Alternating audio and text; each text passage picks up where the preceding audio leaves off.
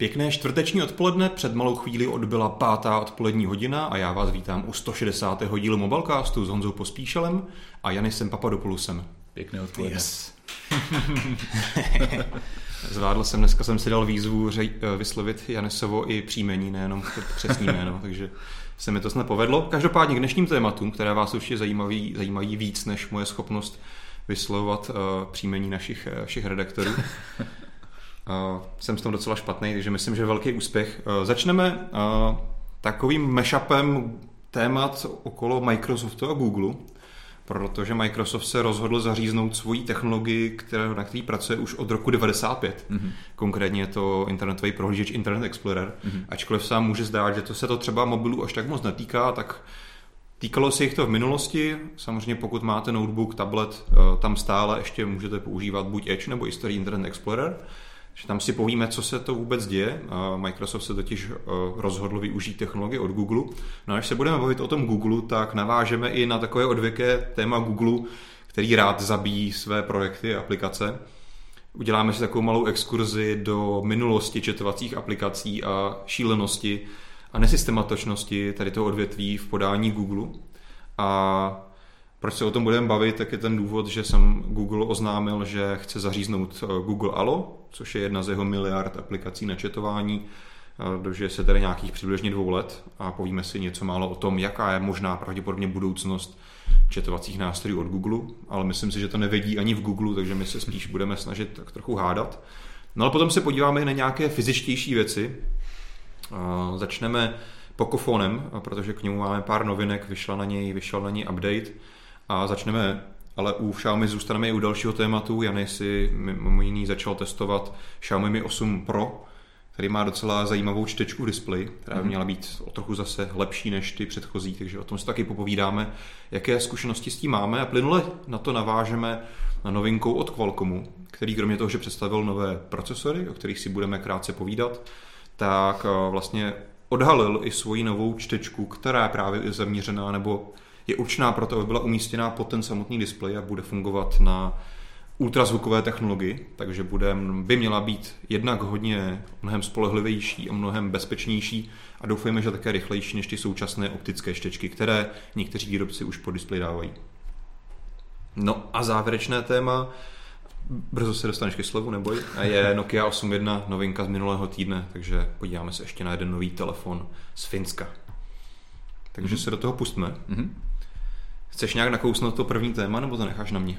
Uh, nechám to na tebe, protože si myslím, že v prohlížečích si trošku mm. víc kovaný než já. OK.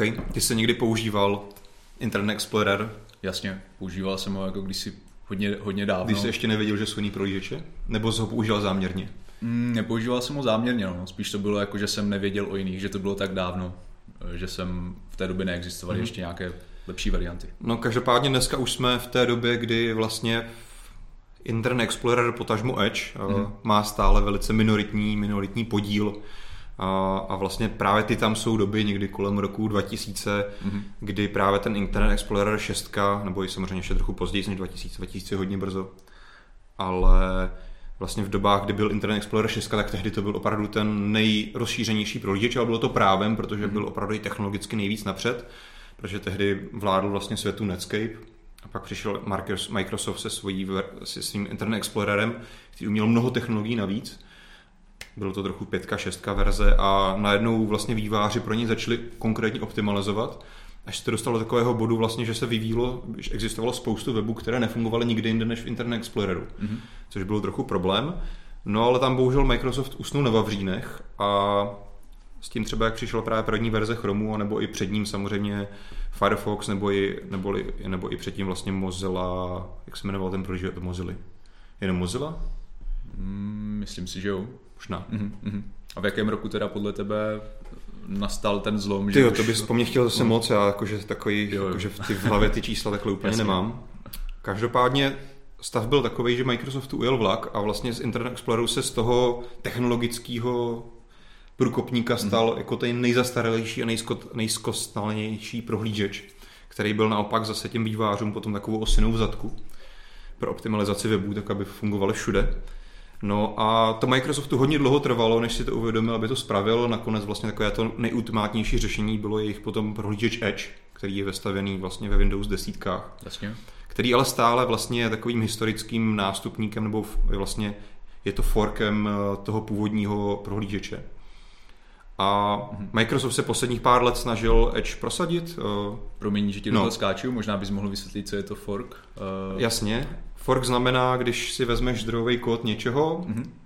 a vezmeš si, vlastně si ho skopíruješ a začneš ho vyvíjet jako nějakou svoji vetví. Takže tady máš třeba uh, nějaký ten původní kód toho původního majitele a fork, jakože si řekneš, tady odbočím, vemu si ten jejich kód, ale budu si ho vyvíjet dál vlastní, Jasně. vlastní režii podle mý představy. Mhm. No, každopádně Microsoft se poslední léta snažil s Edgem něco udělat, aby to bylo zase ten používaný prolížeč.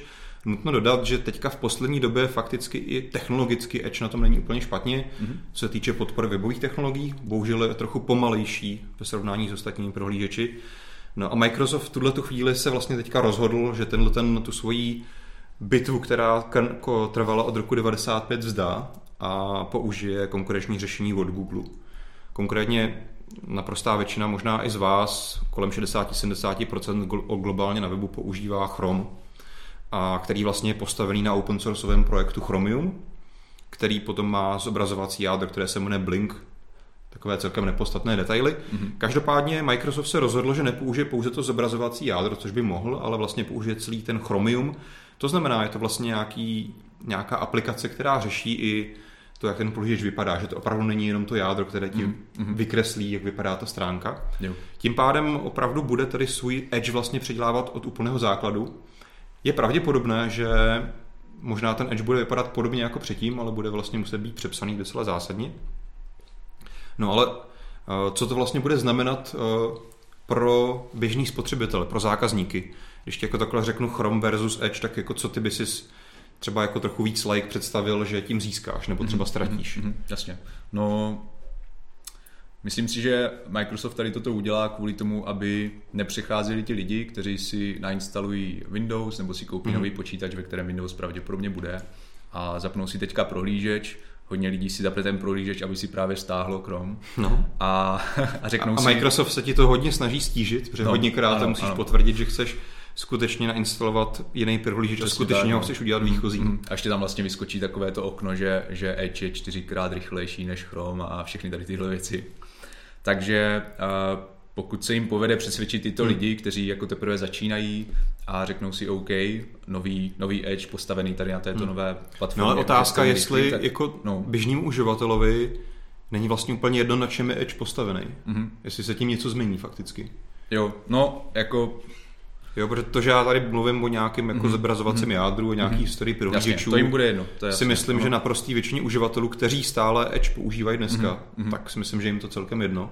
A buď to jsou uživatelé, kteří ho teda používají záměrně, a asi ta velká část také z nich tam bude ty, protože nemají možnost nic jiného používat, třeba někde Jo, ve jo. firmním prostředí. Jasně, jasně. Mhm. Takže tam se jako obávám, že Microsoft úplně moc nezíská. Jo, jako je, je podle mě otázka, jak to prodají. Hmm. Vlastně, co bude ta teda výhoda, proč byste měli teďka používat Edge, který navíc běží úplně na stejné hmm. platformě jako Chrome, že? Já si myslím, že z hlediska zákazníka tam ve výsledku bude to, ale to, co si úplně ty jako neuvědomíš, to, že uh, ten prohlížeč bude umět novější technologie, mm-hmm. novější webové technologie, které se stále vyvíjí, v tom je prostě Chrome, Chrome nejvíc napřed ve společnosti, nebo mm-hmm. Jo, spolu s jo. Firefoxem, který mu s ním drží krok. Uh, fakticky to bude rychlejší na zobrazování, protože ačkoliv jako Microsoft snaží tvrdit opak, tak je fakt, že na těch náročnějších moderních stránkách je Edge většinou jako pomalejší citelně.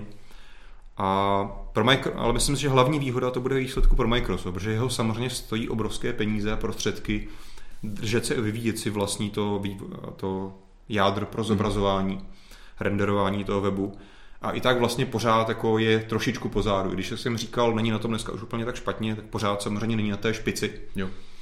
A takže já to vidím jako čistě rozhodnutí finanční Microsoftu, že prostě rozhodl se, proč dál lít do toho peníze, když opravdu vidíme, že stejně jako nikdy se nestaneme lídrem na trhu, Edge si stále pabděrkuje někdy na 3-4%, mm-hmm. na spoustě trhů má vlastně ještě starý Internet Explorer o pár procent víc. Mhm. Jo, takže tady si myslím, že Microsoft se rozhodl dobře, použije vlastně řešení, které, které už existuje, ve spoustě věcech je lepších. Co je fajn, eh, tak díky tomu, že vlastně Chrome je open source, tak Microsoft sám se chystá vlastně na něm sám pracovat a ostatně už na tom začal dřív, mm-hmm. takže do něj bude přispívat. Eh, z takových hlavních bodů, co se on tam plánuje zlepšit, tak je právě nějaká tačová responsivita toho Chromia. Dneska už to Chromium funguje celkem dobře, ostatně vlastně Chrome OS už je dneska často targetovaný že, na zařízení s dotykovým displejem, ale přece jenom třeba v takovém tom jako swipeování a té no. rychlosti odezvy je údajně třeba Edge rychlejší, takže mm-hmm. podobnou mm-hmm. rychlost eh, chce Microsoft přinést i do Chromia, mm-hmm. což je fajn, protože vlastně z toho potom díky tomu open source modelu budou řešit i uživatelé Chromu, Opery, Vivaldi a všech dalších prohlížečů, které dneska to samé řešení používají. Mm-hmm. A druhá věc je potom samozřejmě ještě nějaká další optimalizace spotřeby toho prohlížeče, která teda asi bude se eh, dá čekat specifická hlavně na Windows platformu. Mm-hmm. Takže tohle budou asi ty přínosy, které fakticky potom uvidí ty spotřebitelé. Dost možná se ani nikdy nedozví, že jako eh, Microsoft odešel ze svého jádra Edge HTML, jo. používá teďka Chromium nebo Blink, takže No a samozřejmě potom pro někoho jako mě třeba, který se zabývá trošku web, jakože webo, webařinou, tak to bude velký ulehčení protože prostě nebudeš muset optimalizovat na více, na více mm-hmm. prohlížečů. Mm-hmm. Otevírá se tady samozřejmě otázka, protože v každém odvětví je dobrá konkurence a vlastně už teďka má Chrome majoritní podíl a teďka odpadá další hráč, co se stane vlastně v budoucnu, když Google bude držet opravdu ten jako, nevím, v rukou držet vývoj, kam se celý všechny webové prohlížeče ubírají, protože co nám tady zbyde? Zbyde nám tady Firefox, mm-hmm. který prostě už taky není co býval, co se týče, nemyslím tím vůbec kvalitou, ale hmm. zase jo. tím Kolik podílem na trhu. Hmm, jasně. Máme tady Safari na Macu, hmm. v iPhonech samozřejmě. A to pokud se nepletu, tak to je vlastně všechno. Hmm. Všechny ostatní prohlížeče, které dneska můžeš používat alternativní, tak stejně běží už právě na tom Chromiu. Jo. Takže tady je trošku obava samozřejmě, co se stane s tou konkurencí těch uh, jader hmm. prohlížečových. A myslíš, že třeba Firefox uh, taky přejde na Chromium? Nebo? To určitě ne. Uh, uh, samozřejmě celá jako Mozilla autor Firefoxu hmm. je že jo, založená na tom, že si vyvíjí tady to vlastní řešení a právě i vedoucí představitelé právě Mozily si na tohle jako to právě kvitovali jako z negativně, že právě tady ta konkurence opadá, že to není dobrý krok. Mm-hmm. Jo, jo. Takže jako nemyslím si, že pokud, pokud by to zdal Firefox, tak si myslím, že to zdá úplně, než aby jakoby si nechal teda tu obálku svojí a ty služby a přešel jako na jádro Chromu. To mm. bych já hádal, že se nestane. Mm. Jo, jo. A pokud se nemýlím, tak oni vyvíjeli i nějaký vlastní operační systém na smartphone. Měli Firefox OS, no, který byl vlastně fakticky mm. založený právě na tom zobrazovacím jádru Gecko, na kterém mm. běží i ten prohlížeč, takže fakticky se na to měl webové aplikace. Jasně. Mm. Pokud se nepletu, tak fakticky ještě dneska, že tady máme v těch nových Nokích hloupých, jak se to jmenuje, KaiOS, ten, ten systém v tom, tak to je vlastně takový mm. fork, jo, fork jo. toho Firefox OS, tady je nějaký, nějaká ta odnož. Jo, takže Firefox OS trochu přežívá, ale mm. už to umřelo docela před dlouhou dobou. No takže tohle je zajímavá, zajímavá cesta, kterou se, kterou se Microsoft udal. Na druhou stranu je potřeba říct, že třeba na, na telefonech už tuhle tu cestu dávno vzdal, vlastně když přiš, přinesl svůj Edge na Android, tak ani se nesnažil tam vlastně portovat svůj ten renderovací jádro, ale rovnou mm. to bylo postavené na Chromu. Mm. Takže vlastně podobný, podobný koncept teďka budeme mít za třeba příští rok, někdy pravděpodobně i na počítačích. Jo, tak to dává smysl. No. Zvlášť, když třeba máte právě v telefonu Microsoft Launcher nebo jo. něco a jedete přes Edge. Jo, a fakticky se nikdo jako z uživatelů Edge na telefonu asi nestěžoval, že tam hmm. jako nemá Edge jádro, ale Chromium. Jo. Takže uživatelé to asi výrazně nepoznají. Poznají to v tom, že ten prohlížeč se asi bude trochu progresivní nebo jeho schopnosti rozvíjet, ale nedá se čekat, že by takže to kdy... bylo, že by to bylo něco výrazně jiného. Mm-hmm. Když by si teda porovnal náročnost uh, programování na Chromium nebo na ten původní vlastně Edge hmm. platformu, tak jako je tam veliký doopravdy znatelný rozdíl oproti... Jsem říkal, dneska už tolik naštěstí ne. Dneska už jako ten Edge opravdu se technologicky dotáhl. Mm-hmm. Umí ostatně na mobilnetu mm, už dlouhou dobu víte, že podporujeme třeba push notifikace, mm-hmm. tak to třeba v Edge ještě před, před, před rokem bylo problém, protože jo. neuměl některé technologie jako web workers a právě mm-hmm. push notifikace už po, já nevím, tak přibližně půl roku už tohle i Edge umí. Mm-hmm. Takže i na, pokud používáte Edge, tak na mobilnetu můžete odebírat eh, push notifikace na nové články, které vydáváme. Takže dneska už to na Edge není tak výrazný problém. Jo. No, tohle bylo takové geekovské téma na úvod. Předpokládám, že tam k tomu žádný velký dotazy nejsou, ale kdyby, tak se ptejte, případně samozřejmě můžete pokládat dotazy i k dalším tématům. No ale když tady brousíme kolem toho Microsoftu a Google, tak zůstaneme chvíli ještě u toho Google, to už je slibuju takové víc mobilní téma. A jak jsem říkal, Google oznámil, že opět zabíjí své aplikace a rozhodl se teďka ukončit svou aplikaci uh, Google Allo. Mm-hmm. Jak se to vyslovuje přesně? Allo, Hello, nevím. Těžko říct. Používal jsi to nikdy? Nepoužíval jsem to nikdy, no. Takže tě nezaujal koncept mít vestaveného Google asistenta v chatovací aplikaci? Úplně ne. A mít šestou, šestou verzi, uh, nebo šesté podání chatu, chatu od Google? Já od Google uh, vlastně na chatování už mi zůstaly jenom zprávy, dá se říct. Myslíš jako ty klasický hmm, vestavený ano, vlastně na SMSky? No. Jo, jo. Protože vlastně podstatná část toho týmu, která pracovala na Alou, mm-hmm. přešla uh, pracovat na zprávy už asi rok dozadu, takže No vlastně, když tady to Alou, Alou samotný bylo představený v roce 2016, ještě ve mm-hmm. společnosti s uh, aplikací Duo, jo. A, která zase byla teda zaměřená na videohovory. Ale co jsem možná dneska chtěl si trošku nastínit historii tady vlastně těch kecálků od Google, protože to je opravdu strastiplná a stále komplikovaná historie. Pravděpodobně ani i když jsem si k tomu dělal docela rešerši, tak nebude kompletní, protože opravdu těch projektů Google je hrozně moc. A oni tak hlavně jako tak paralelně koexistují, prolínají se, umírají, neumírají, takže mm. je to docela zajímavý se vlastně na to podívat, eh, jaký má v tom Google přístup a trošku díky tomu se potom třeba odhadnout, zkusit, jaká bude budoucnost tedy těch četovacích aplikací v podání Google. Celý to asi začalo v roce 2005 eh, Google Talkem. Ten si používal tehdy, nebo? Ten jsem ne, také nepoužíval. Nepoužíval si? jo. Jsi používal ICQ, nebo co? No, ICQ jsem používal. Jo. to jo. vlastně ruské bylo, myslím, že Mm, tyjo, to už si nepamatuju, odkud bylo původně ICQ. Jestli ono nebylo z... No to je jedno, nechme to stranou. Každopádně Google Talk eh, byl Izrael, jo. Mm-hmm. Přesně tak, Google. Eh, Petr nás doplnil, že eh, ICQ bylo pravděpodobně z Izraele. Každopádně tehdy existovaly Google Talk, byl relativně používaný hlavně v, tedy v té technologičtější komunitě, protože podporoval protokol XMPP, mm-hmm. a, což byla takový otevřený standard tehdy a díky tomu vlastně Google Talk přežíval ještě dlouhá léta, když už i Google ho prohlásil, že ho nebude dál podporovat. V roce 2009, když se vrátíme do té historie, tak přišel Google Voice, aplikace vlastně na Voice over IP telefony, mm. která ale byla vedle toho Google Talku. Částečně potom se tak jako zkoušela integrovat, bylo to takové složité. Celé to ještě bylo, nebylo, že jo, v Gmailu integrované a tak dále. také přišel ještě v roce 2009 Google Wave, pamatuješ si to, nebo?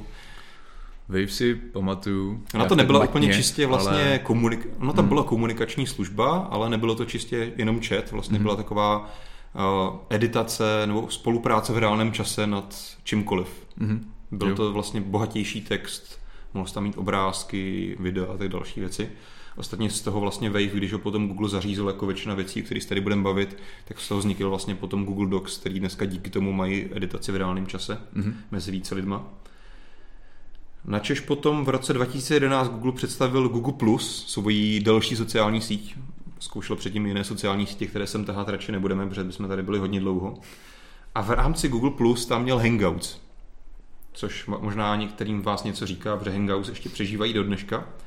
A s tím ještě teda aplikaci Huddle. Huddle se potom přemenoval na Messenger. Mm-hmm. A Hangouts vlastně tehdy byly zaměřené spíše vlastně na videohovory a video, video hlasové nebo videohovory. Na Češ teda se Google rozhodl, že v roce 2013 Hangouts vyčlení z Google Plus a stala se z toho samostatná aplikace, která tady kromě těch telefonů nebo volání podporovala i chat. A tak se jako říkalo, OK, tak teďka Hangouts teda bude nebo nebude ta primární aplikace od Google. Stále tady byl ještě Google Talk. Byl tady Google Voice. A zároveň jste měl Google Hangouts, že, se který jsem se taky mohl volat, takže docela, hmm. docela složitá věc. Ještě v tom samém roce potom Google vlastně přidal podporu SMS do, do Hangoutu. Takže to vypadalo, hele, tak jako v Google se možná konečně po letech umoudřili a možná budou mít jednu aplikaci, jednu platformu, která opravdu soustředí do sebe veškerou komunikaci. Ale to bychom si mýlili, kdybychom tomu věřili, protože potom hned rok poté přišel Messenger, který ty používáš ještě už dneska, který byl teda zaměřený pouze čistě na SMS, takže jsem měl vlastně najednou dvě oficiální aplikace na práci s SMS-kama v Androidu. Zajímavá věc. No a tím už se dostáváme blíž té historii, jak jsem říkal, rok 2016, eh, Google Allo a Duo. Hangout stále v té době existoval, Google Talk už nikdy umřel, eh, někdy v tom průběhu. A dneska jsme vlastně v takové fázi, že ten Hangout už taky pomalu umírá. On teda vlastně ještě dneska Hangout stále můžeš mít v telefonu, Myslím, že už oni zase pomalu vyndali tu podporu SMS, že dneska už musíš mít ten Messenger vedle. Mm-hmm ale vlastně z Hangoutu teďka se snaží dělat takovou spíš korporátnější řešení, takže ho zase ještě ten Hangout rozštěpli na dvě aplikace, jo. na Hangout Chat a Hangout Meet. A vlastně Chat je taková jako korporátní náhrada Slacku, jestli ti to něco říká. Jasně. A Hangout Meet je čistě zase na videohovory. Mm-hmm. Já třeba my třeba Hangout Meet docela využíváme, protože je to integrovaný s Google kalendářem, takže když si plánuješ vlastně schůzky, potřebuješ s někým volat, tak vlastně tam jenom klikneš a rovnou telefonuješ, je to naplánovaný, celkem pohodlná věc. Mm-hmm. No každopádně vyjmenoval jsem tady během minulých pár minut hrozně moc kecálků a vlastně nikdy v žádném bodu té historie, možná kromě toho roku 2005, kdy teda nic jiného neexistovalo úplně, tak jako v Google neexistovala nikdy žádný bod, kde by bylo jasně dané, co je jejich priorita a co Google bude do budoucnosti rozvíjet. Vlastně teďka, jak jsem říkal, ten stav je takový, končí Allo, Duo teda zatím přežívá. Hangout se nám jako tak nějak štěpí na jiné aplikace, které mm. budou možná zaměřené více, více na korporát. Mm. Do toho tady samozřejmě ani nezmiňuji, že jako dneska máš oddělený chat v YouTube aplikaci a nevím ještě v jakých jiných aplikacích od Google. Takže je to docela, docela velký zmatek. Čím to podle tebe je, že je to takhle roztříštěné? Ale prostě to je Google. Mm-hmm. Myslím, jako, že tam je to trochu nepochopitelný, přece jenom jako ta ta četovací platforma, jak je vidno, je dneska hrozně důležitá. Ostatně proto taky, že Facebook před pár lety obr, investoval obrovský peníze do toho, aby si koupil že WhatsApp. Mm-hmm. A máme tady spoustu samozřejmě jiné konkurence a Google samozřejmě v tomhle tom, ačkoliv má vlastně všechny karty v rukou, je umí dělat skvělé aplikace, je to prostě internetový gigant, má spoustu uživatelů, jak v Chromu, tak na Androidu, kterým by to mohlo natlačit a díky své neschopnosti prostě není schopný tady mít jednu platformu, která by byla jak jasnou konkurencí třeba pro WhatsApp, pro Facebook Messenger, nebo třeba i že, pro řešení od Apple, mm-hmm. iMessage. Takže v tomhle je to takové dost podivné. No a kdybych měl hádat, jako co asi teda bude ta budoucnost u Google, tak to bude pravděpodobně ten Messenger. Což se jako možná vám teďka může zdát divný Messenger, ale okay, ten umí jenom SMSky, ale pokud jste nás sledovali tak třeba půl roku zpátky, možná rok, tak jsme se tady bavili o RCSkách. Mm-hmm. Jestli, nevím, jestli si tady to ten díl zaznamenal. Je to vlastně nový standard, v rychlosti to připomenu. Jsou takový jako SMS 2.0, mm-hmm. zanesený do dnešní doby, takže máš tam skupinový čety, posílání multimedií z příloh, skupinový čety, bla, bla, bla. prostě mhm, všechno mm-hmm. to, co na co jsi dneska zvyklý mm-hmm. v každém běžném chatu. Mm-hmm. Ale to nefunguje. Nepotřebuješ skrz... tím internet, jo? Nebo potřebuješ, jo. Mhm. ale je to vlastně dělaný ve spolupráci s operátorama. Mm-hmm. Tím pádem vlastně tam platí do určitý míry je taková jako platformní nezávislost, že opravdu je to navázaný čistě na tvoje telefonní číslo, podobně mm-hmm. jako SMSky. Jo. A teoreticky to taky jako není navázaný na platformu Google, jo? že Google mm-hmm. tady to vydává zase jako otevřenou platformu a mhm. teoreticky ty můžeš být provazovatelem jako RCS služeb. Jo. Takže to by měl být nějaký teoretický nástupce SMS, mm-hmm tak já si myslím, že to je asi možná jako jeden z možných scénářů, kterým si Google představuje, že v budoucnosti by byl rád, aby se tedy četovalo. Mm-hmm. Vlastně je to taková, vlastně je to přímý konkurent toho zmiňovaného iMessage od Apple. Jo, jo. To, je, to je přesně, to je jo, vlastně ono. Jo.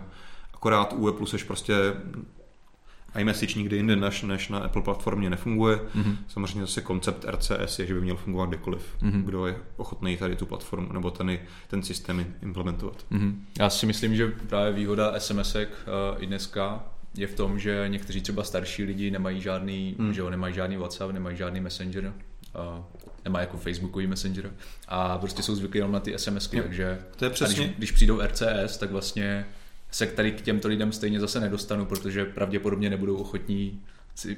To je právě to, že mm, pokud se ty plány Google splní, což je samozřejmě velká otázka, tak hmm. by naopak to mohli začít používat, aniž by to věděli.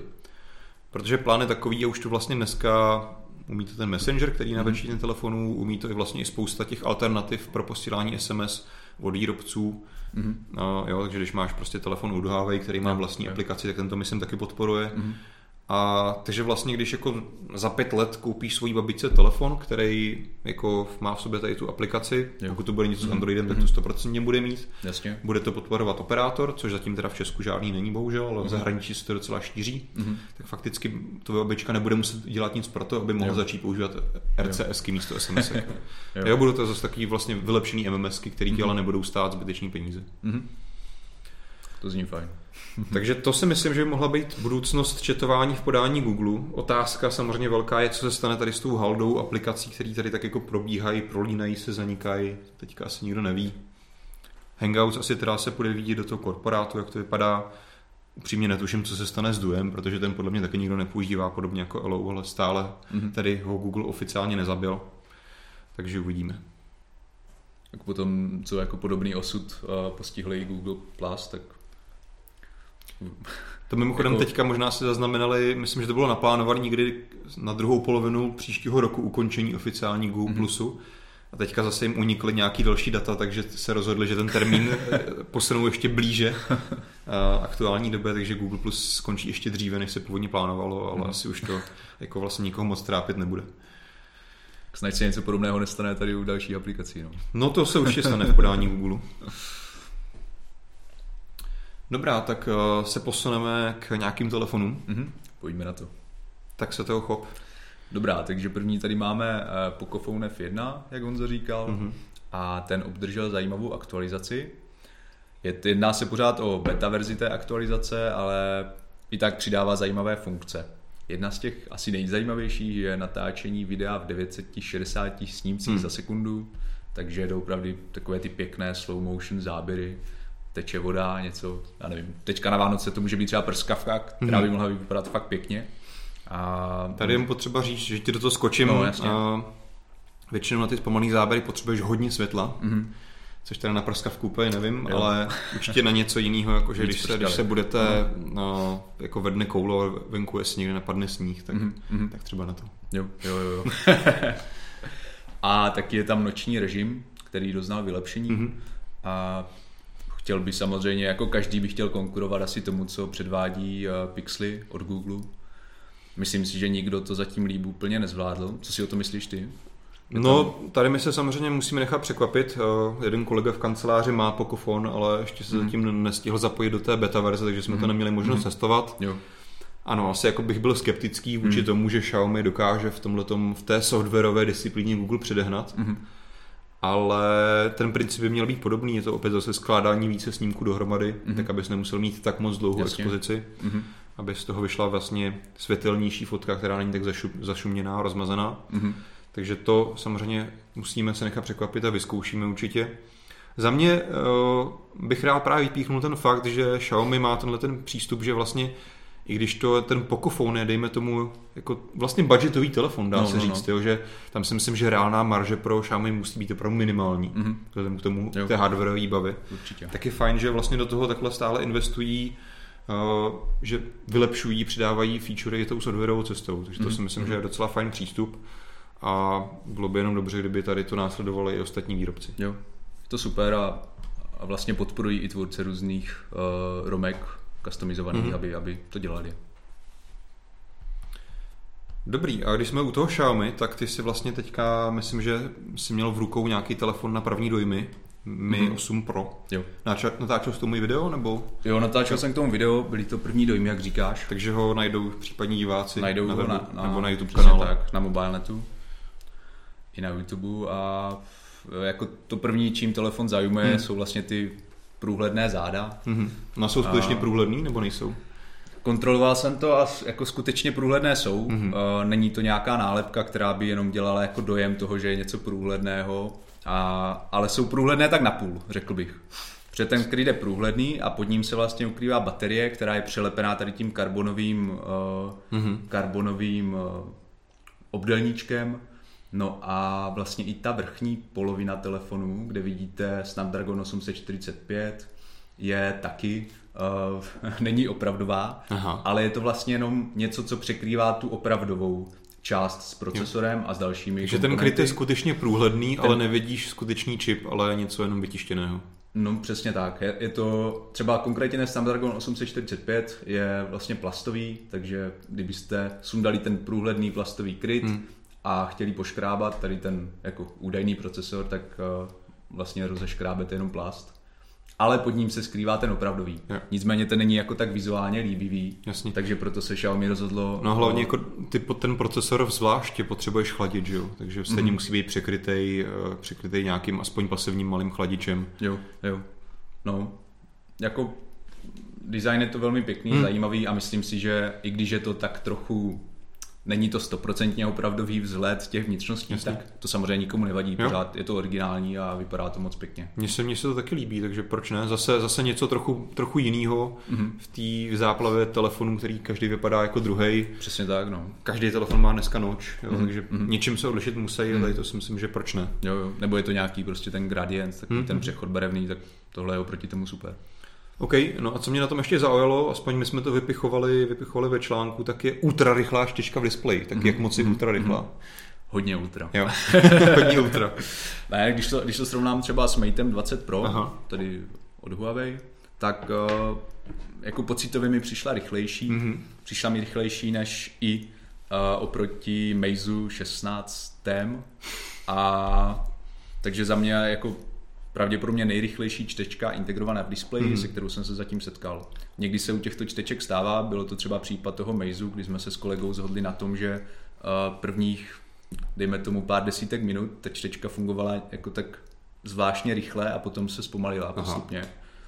Ne moc, jenom trochu, mm. ale myslím si, že Xiaomi Mi 8 Pro by mohl, být, by mohl mít nejrychlejší čtečku integrovanou v displeji. Ale Aha. jak říkám, může to být hodně subjektivní. Hmm. Uh, zmiňoval si na začátku, že se jedná o optickou technologii, takže to není dokonalé mm-hmm. a ta ultrazvuková teprve přijde. Když jsme ještě u toho displeje, u Mi 8 Pro, tak doplním, že ten displej má rámu, uh, má poměrně široké rámečky mm-hmm. s poměrně velikým výřezem, takže Aha. pokud uh, někdo tady tohle nemá rád, tak i ta brada jako není teda nej, mm-hmm. nejtenčí, tak by to měl zvážit. No. Ok, já se ještě vrátím rychle k té čtečce. Uh je celkem asi jasný, že to je teda nejrychlejší zatím štěčka v displeji. Mm-hmm. Jak je ale třeba ve srovnání s normálníma štěčkama klasickýma, kterou můžeš mít třeba na zádech telefonu nebo pod displejem? Mm-hmm. Určitě pomalejší. Jo. Je to, je Určitě to pořád pomalejší, ještě jakože je znatelně a... pomalejší. Jo. Jako záleží taky, jak máš uh, šťastnou chvilku, Jasně. že máš asi ideálně suchý uh, nebo vlhký prst, Aha. aby to prostě odemklo hnedka. Uh, je to jako prostě takhle pořád... v globálu je to určitě pomalejší. Mm-hmm. Vlastně zatímco ty standardní čtečky otisku prstů doopravdy někdy stačí pohladit, jak mm-hmm. se mhm. říká, nebo jenom přiložit na prostě nějakou desetinu sekundy, tak tady člověk musí trošku uh, počkat a někdy musí i trochu přitlačit na ten displej. Mm. Takže takové je moje zhodnocení. Jako rezervy to ještě každopádně mm-hmm. má. Takže určitě rezervy tam jsou teda stále v eh, té rychlosti. Mm-hmm. A určitě tam jsou rezervy právě díky té technologii i v, ve spolehlivosti a mm. bez, zabezpečení. Každopádně. Protože fakticky jediné, co se děje, tak se ti vlastně fotí fotka tvýho, tvýho prstu, mm. která se prostě skrz ten uh, displej prosvítí, proto se ti vlastně i ten displej mm. že, při tom mhm. čtení pod tím palcem rozsvící. Přesně tak. Aby to ten fotoaparát mohl zachytit. No a to je právě důvod, proč eh, dlouho čekáme na alternativní technologie. Jak jsem právě zmiňoval, Qualcomm přišel, kromě nových procesorů, kterých si také v rychlosti něco povíme, tak i právě s novou čtečkou, která se jmenuje, abych to řekl správně, 3D Sonic Sensor. A ta právě funguje na bázi ultrazvuku, to znamená, už to nebude splíhat na to, že to je pouze fotka toho hmm. prstu, která se fakticky dá obelstít tím, že jako pokud bys hmm. přiložil na displej, že jo, vyfocený, hodně dobře jo. cizí otisk, tak by se tam teoreticky mohl dostat. Jak říkáš. Což uh, už u té ultrazvukové čtečky bude horší, protože ta skutečně opravdu ultrazvukem si skenuje vlastně 3D obraz mm. toho tvýho prstu, mm. takže i skutečně zkoumá, jestli ty tvoje otisky jsou skutečné mm. otisky, nebo je to jenom něco vytištěného na papíře. A Díky tomu další výhoda je taky, kromě tedy vyššího zabezpečení logicky, tak další výhoda je, že by to mělo být mnohem více benevolentní vůči tomu, když má špinavý prst, mokrý prst, což všichni víme, že vlastně i na těch čtečkách, které jsou běžně na zádech telefonů, je to prostě problém. Jo? Takže to si myslím, že bude hodně zajímavý. No a jediný, co zatím nemáme zodpovězeno, tak je právě ta rychlost. Jestli mm-hmm. tedy ty ultrazvukové čtečky budou rychlejší, nebo srovnatelně rychlé, třeba jako ty staré čtečky, na kterých jsme zvyklí mm-hmm. na zádech nebo na stranách telefonu. Bych ještě dodal, že na těch zádech nebo uh, některý Honor to má třeba právě dole mm-hmm. v té bradě, může být taky už ta ultrazvuková čtečka, mm-hmm. která nemá problém právě s tím mokrou, s mokrým prstem mm-hmm. nebo tak. Jo, tak to určitě díky za doplnění. Každopádně tady to si myslím, že bude dávat hodně velký smysl tím, že to opravdu bude pod tím samotným displejem. Mm-hmm. Nebudeš muset tam jako prosvěcovat část displeje, nic takového. Jo. A jak to máš třeba ty, jaký, jaký je pro tebe takový nejpřirozenější, nejvíc easy způsob mm-hmm. odemykání telefonu? Já se to... právě na tohle hrozně těším, až mm-hmm. to mhm. opravdu bude dobře odladěný právě pod tím samotným displejem. Mm-hmm pro mě bylo právě nejlepší, kdyby to třeba bylo, nevím, ve spodní třetině toho mhm. displeje, mm-hmm. abych teďka vlastně ve všech současných telefonech se musíš trefit na to konkrétní místo, kde ta kamerka je. Jasně. Za mě bylo právě ideální, kdyby tady ta plocha mohla být širší, mm-hmm. aby mhm. prostě někam přiložím prst na zasnutý telefon, tím jsem hned odem, kde můžu začít mm-hmm. pracovat. Mm-hmm. Zároveň za mě byl úplně takový jako velký sen mít vlastně dvě čtečky, abych měl i tu na zádech, abych si s tím třeba mohl ovládat tu zadní lištu, že jo? Takže vlastně jo. úplně nepotřebuji, aby to byla úplně nutně čtečka, ale uh-huh. nějaká dotyková ploška. Uh-huh. Na to jsem si hodně zvykl na posledních telefonech uh-huh. za poslední roky. Uh-huh. A využíváš odemykání obličejem? Uh, ne, eh, já osobně nemám, že jsem měl v poslední době pixely, takže ty jo. jako nepodporují žádný bezpečný odemykání obličejem, takže uh-huh. já osobně to nepoužívám, ale Jinak samozřejmě jako mít to jako zase další ještě alternativní metodu třeba mm. k tomu, k té čtečce po displejem, myslím, mm. že to proč ne. Jo. Pokud to samozřejmě je něco bezpečnějšího, než jenom zase focení, jak jo. to, že jo, některý výrobci dělají, když je to skutečně na bázi třeba čtení té duhovky nebo mm. něco, co dělá Apple ve svým Face ID, tak to si myslím, že je fajn. Jo, určitě. Ono potom, já třeba teďka používám odemykání obličejem mm. a na tom Mate 20 Pro ta čtečka je, jak jsme se bavili, mm-hmm. není úplně dokon, jako není tak skvělá jako uh, konvenční čtečky otisků prstů na těle, mm-hmm.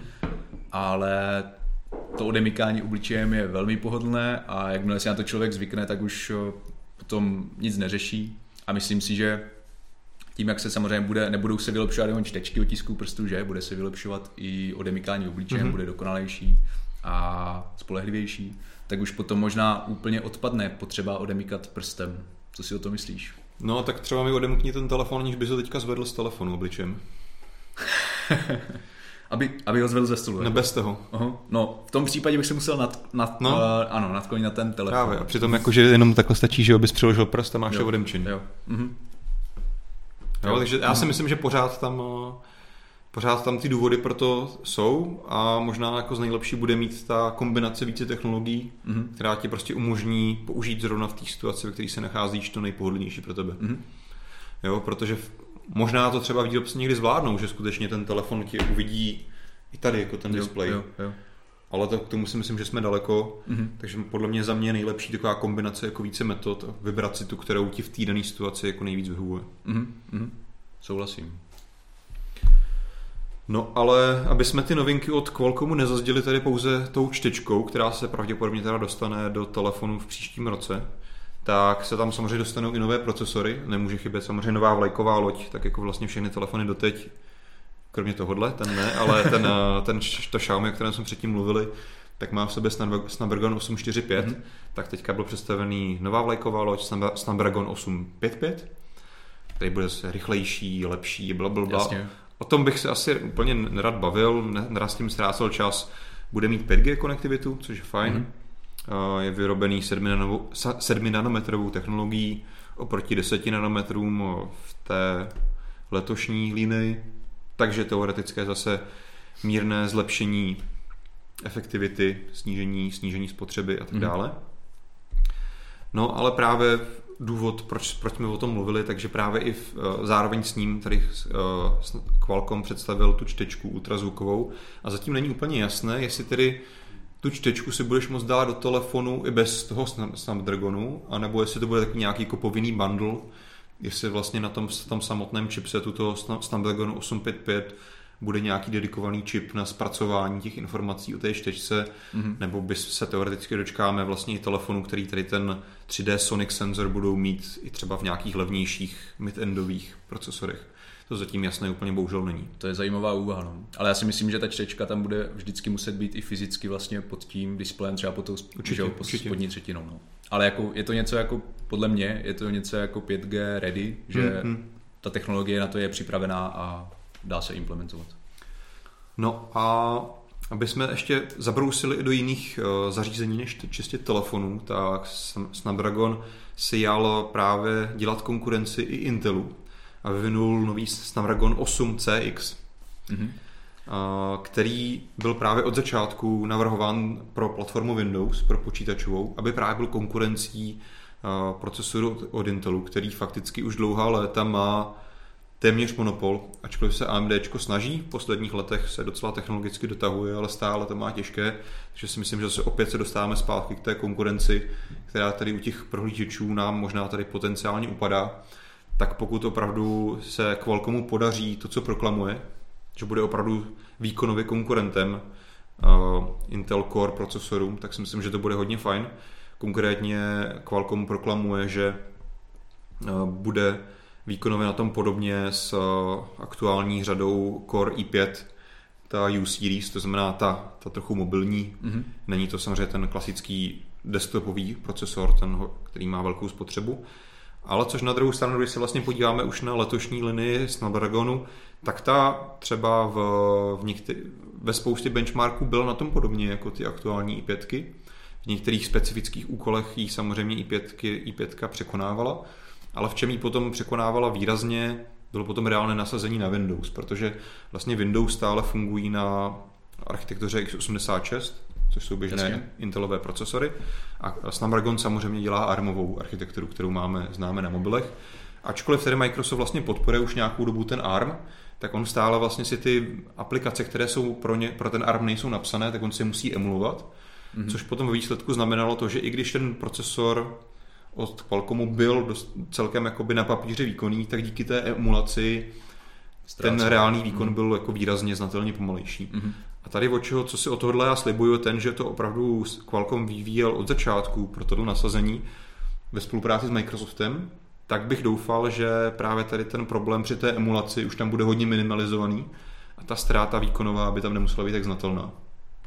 Takže se já se docela těším v budoucí budoucím roku na zajímavý, velice tenký notebooky, který budou dostatečně výkonný, budou mít skvělou výdrž, protože přece jenom ta armová architektura je na tohle trošku trochu tomu více vstřícná mm-hmm. té spotřeby baterky než, než ta x86. Takže za mě, za, za mě se na to docela těším, že by se tady zase mohla trochu přijít větší konkurence Intelu, protože si pamatuješ, teďka nevím, jak se jmenuje, takový to pravidlo o navyšování výkonu procesoru každý, každý dva roky. Pamatuješ si to?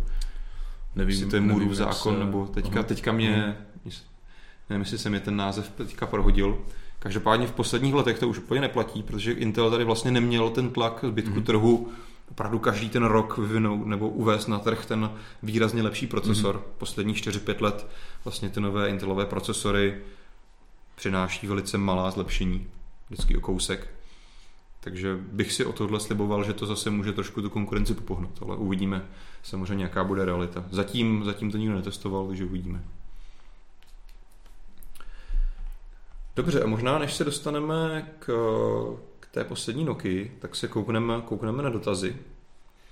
Máme tady ještě něco k Edge, k tomu prvnímu tématu od Stick.cz, který zmiňuje, že Edge použil jenom pro testy na, na autoškolu, které jsou elektronické, protože v Chromu Prey se nezobrazovaly křižovatky.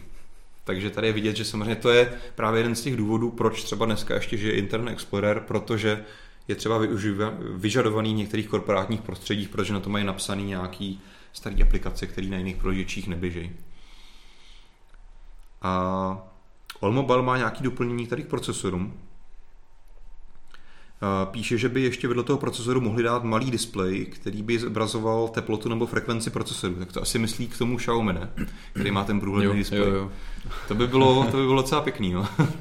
Což vlastně dneska nevím, jestli tomu nějak holduješ takový ty tunerský počítače, jak máš ho prosklený case desktopový a tam máš jo. jako spoustu displejů RGB, uh-huh, světel. Uh-huh.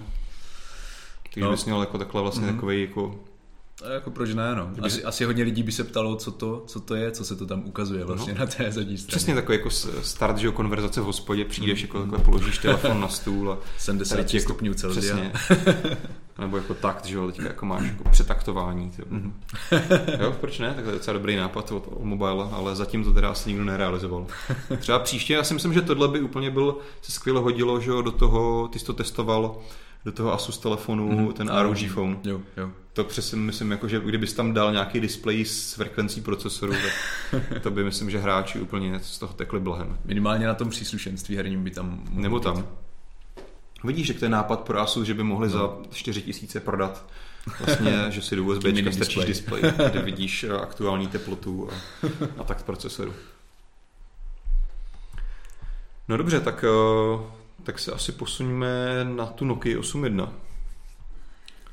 Co tě, co tě na ní zaujalo, nebo v čem ten telefon bude takový významnější? Mm-hmm.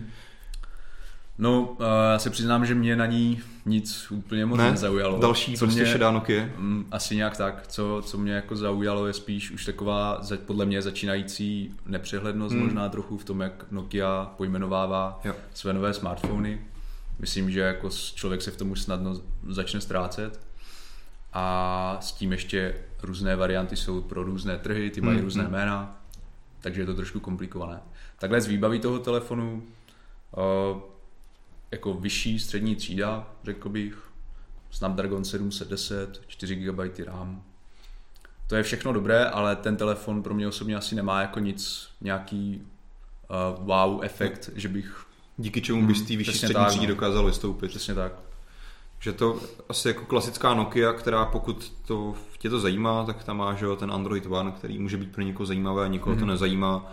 V tom případě je to asi další telefon z mnoha, cenovka kolem 10 tisíc mm. korun. Mm. Uh, uvidíme. Uh, já jsem zaznamenal, že Nokia se snaží dávat důraz na fotoaparát, který má optickou stabilizaci, od Sony, ale pravděpodobně asi to jako nebude až tak velká hitparáda, aby to třeba, nevím, Pocophone, který stojí podobný peníze, měl nějak výrazně překonávat. Hmm, hmm. Vlastně na té prezentaci telefonu, eh, která probíhala v Dubaji, hmm. tak eh, se tam jako chlubili i výdrží baterie, vlastně eh, řekli, ano, byli jsme tady testovat tento telefon, byli jsme dva dny v přírodě, úplně bez nabíječky, Fotili jsme krásné snímky, které tam potom prezentovali a nepotřebovali jsme nabíječku. Takže i, i výdrž by měla být, alespoň jo. podle Nokia, silnou stránkou toho no vidíš, telefonu. Sony už ve svých smartfonech asi 6 let u každého telefonu uvádí, že jako má výdrž 2 plus dny nebo něco mm-hmm. takového. A jako jde to s ním jako desíti k pěti s prodejema. Mm. Na druhou stranu jako Nokia se teďka chlubila, že prodala 70 milionů telefonů od té doby, co vlastně, nebo HMD prodalo mm. pod značkou Nokia 70 milionů telefonů za nějaký ty dva roky, co existují oficiálně, nebo neexistují, ale prodávají telefony. Což je pěkný číslo na první pohled, na druhou stranu je potřeba zmínit, že to nejsou smartfony, ale jsou v tom započítané všechny ty hloupý mm-hmm. feature fony, mm-hmm. to znamená ty banánové telefony, 33 desítka, a to si myslím, že zase až tak zázračný číslo není, protože tady těch hloupých telefonů se v minulosti prodávaly jako vysoký desítky milionů kusů. Takže tady úplně nevím, nedokážu říct, že to je špatný číslo, mm. ale můj pohled je, že to není ani nic jako zázračného, kvůli čemu by Nokia ukázala, ano, jsme ta stará Nokia, mm. která mm. prostě do pár let tady bude jako ne, neodiskutovatelným důležitým hráčem na, telef- na trhu smartphonu, k tomu si myslím, že má stále daleko. Mm-hmm. To asi ano, uh, nicméně mně se celkem líbí, jak mm. pracují tady s touhle značkou, HMD Global, jak pracuje se značkou mm-hmm. Nokia, a oproti třeba Microsoftu, který vlastně Nokia měl předtím, je to lepší podle mě. To stoprocentně. A, a jako snaží se, jde vidět, že se z toho snaží vytěžit prostě. Mm-hmm. Mě teďka napadla taková věc, pamatuješ si to, já jsem to psal na náš chat, uh, takový jako hodně zkreslený pohled, ale díval jsem se teďka nedávno na statistiky návštěvnosti mobilnetu a právě jsem srovnával aktuální rok s tím předchozím rokem nebo aktuální měsíc s tím samým měsícem před rokem. A fakticky tam bylo vidět, že Nokia zaznamená alespoň mezi návštěvníky mobilnetu docela výrazné eh, právě zhoršení. Mm-hmm. By se jako, by, já jsem právě předpokládal, a spousta dalších redaktorů předpokládal taky, že by se v tomhle Nokia měla spíš zlepšovat, než zhoršovat. A vlastně Nokia u nás na mobilnetu spadla, nevím, z nějakých 4% na 2% nebo něco takového podobného.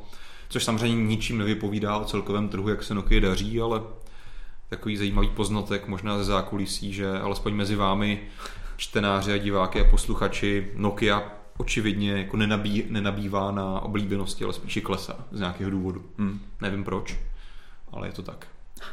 Ne- Nenašel se tam no, náhodou ty přesné to, čísla. to tady. To byl nějaký delší post, podle mě. Podle mě já jsem to psal tady do mobilnetu. Ano, už to tady vidím. Nokia z 2,2% klesla na 1,5% u nás na mobilnetu. Mhm, mhm. Možná, kdyby vás to zajímalo, tak eh, když se vidíme o těch výrobcích mobilů, tak nejvíc k nám chodíte z telefonů Huawei, 22%. Druhý je Samsung, 19%, 19,6%. Třetí je Apple, 16,3%. Další Xiaomi se 14%. To hodně meziročně narostlo ze 6 na 14%. A zbytek potom Lenovo, Sony, LG, Asus a Nokia. Tak jenom tak na okraj statistika, kdyby vás tady ty věci zajímaly. Eh, Na okraj možná další zajímavá věc. Aktuálně vlastně Mobilnet čte 53% lidí z mobilních zařízení oproti počítačům. Takže vidí, že jsme skutečně mobilní web, nebo alespoň o mobilech, takže tomu odpovídá i to, odkud čtenáře nás čtou. Takže tady vidět opravdu ten posun, posun od jak je zařízení lidi běžně používají. No dobrá, tak eh, tím myslím, že jsme se dostali na konec dnešního mobilecastu.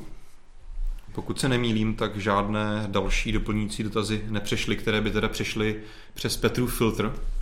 Pravděpodobně nepíšete dostatečně dobré dotazy a připomínky, aby je Petr považoval za vložení hodné do našeho podcastu. Co Petře, jsi moc přísný na ně? Ne, ono se to docela seká, tak bylo spousta lidí.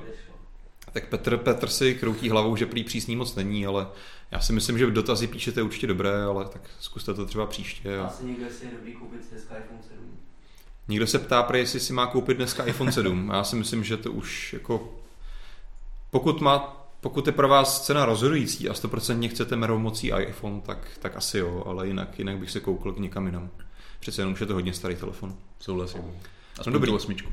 Poradnu si možná nechme na nějaký jiný díl a v tuhle tu chvíli vám poděkujeme za pozornost a uvidíme se zase příště. Nebudu teďka úplně sledovat, slibovat, že to bude za 14 dní, tak jako běžně, protože to bude někde kolem Vánoc. Třeba se sejdeme, třeba ne, to se nechte překvapit. Pokud jo, tak to bude možná nějaký speciální díl, pokud to nevíde, tak se třeba Cukrový. sejdeme někdy po Silvestru. Tak jo, sledujte nás na YouTube, budeme rádi za odběr, like tohohle videa a stejně tak, jak to znáte, vždycky máme další sociální sítě, takže tam se taky můžeme zůstat v kontaktu. Mějte se pěkně. Mějte se. Ahoj. Čau.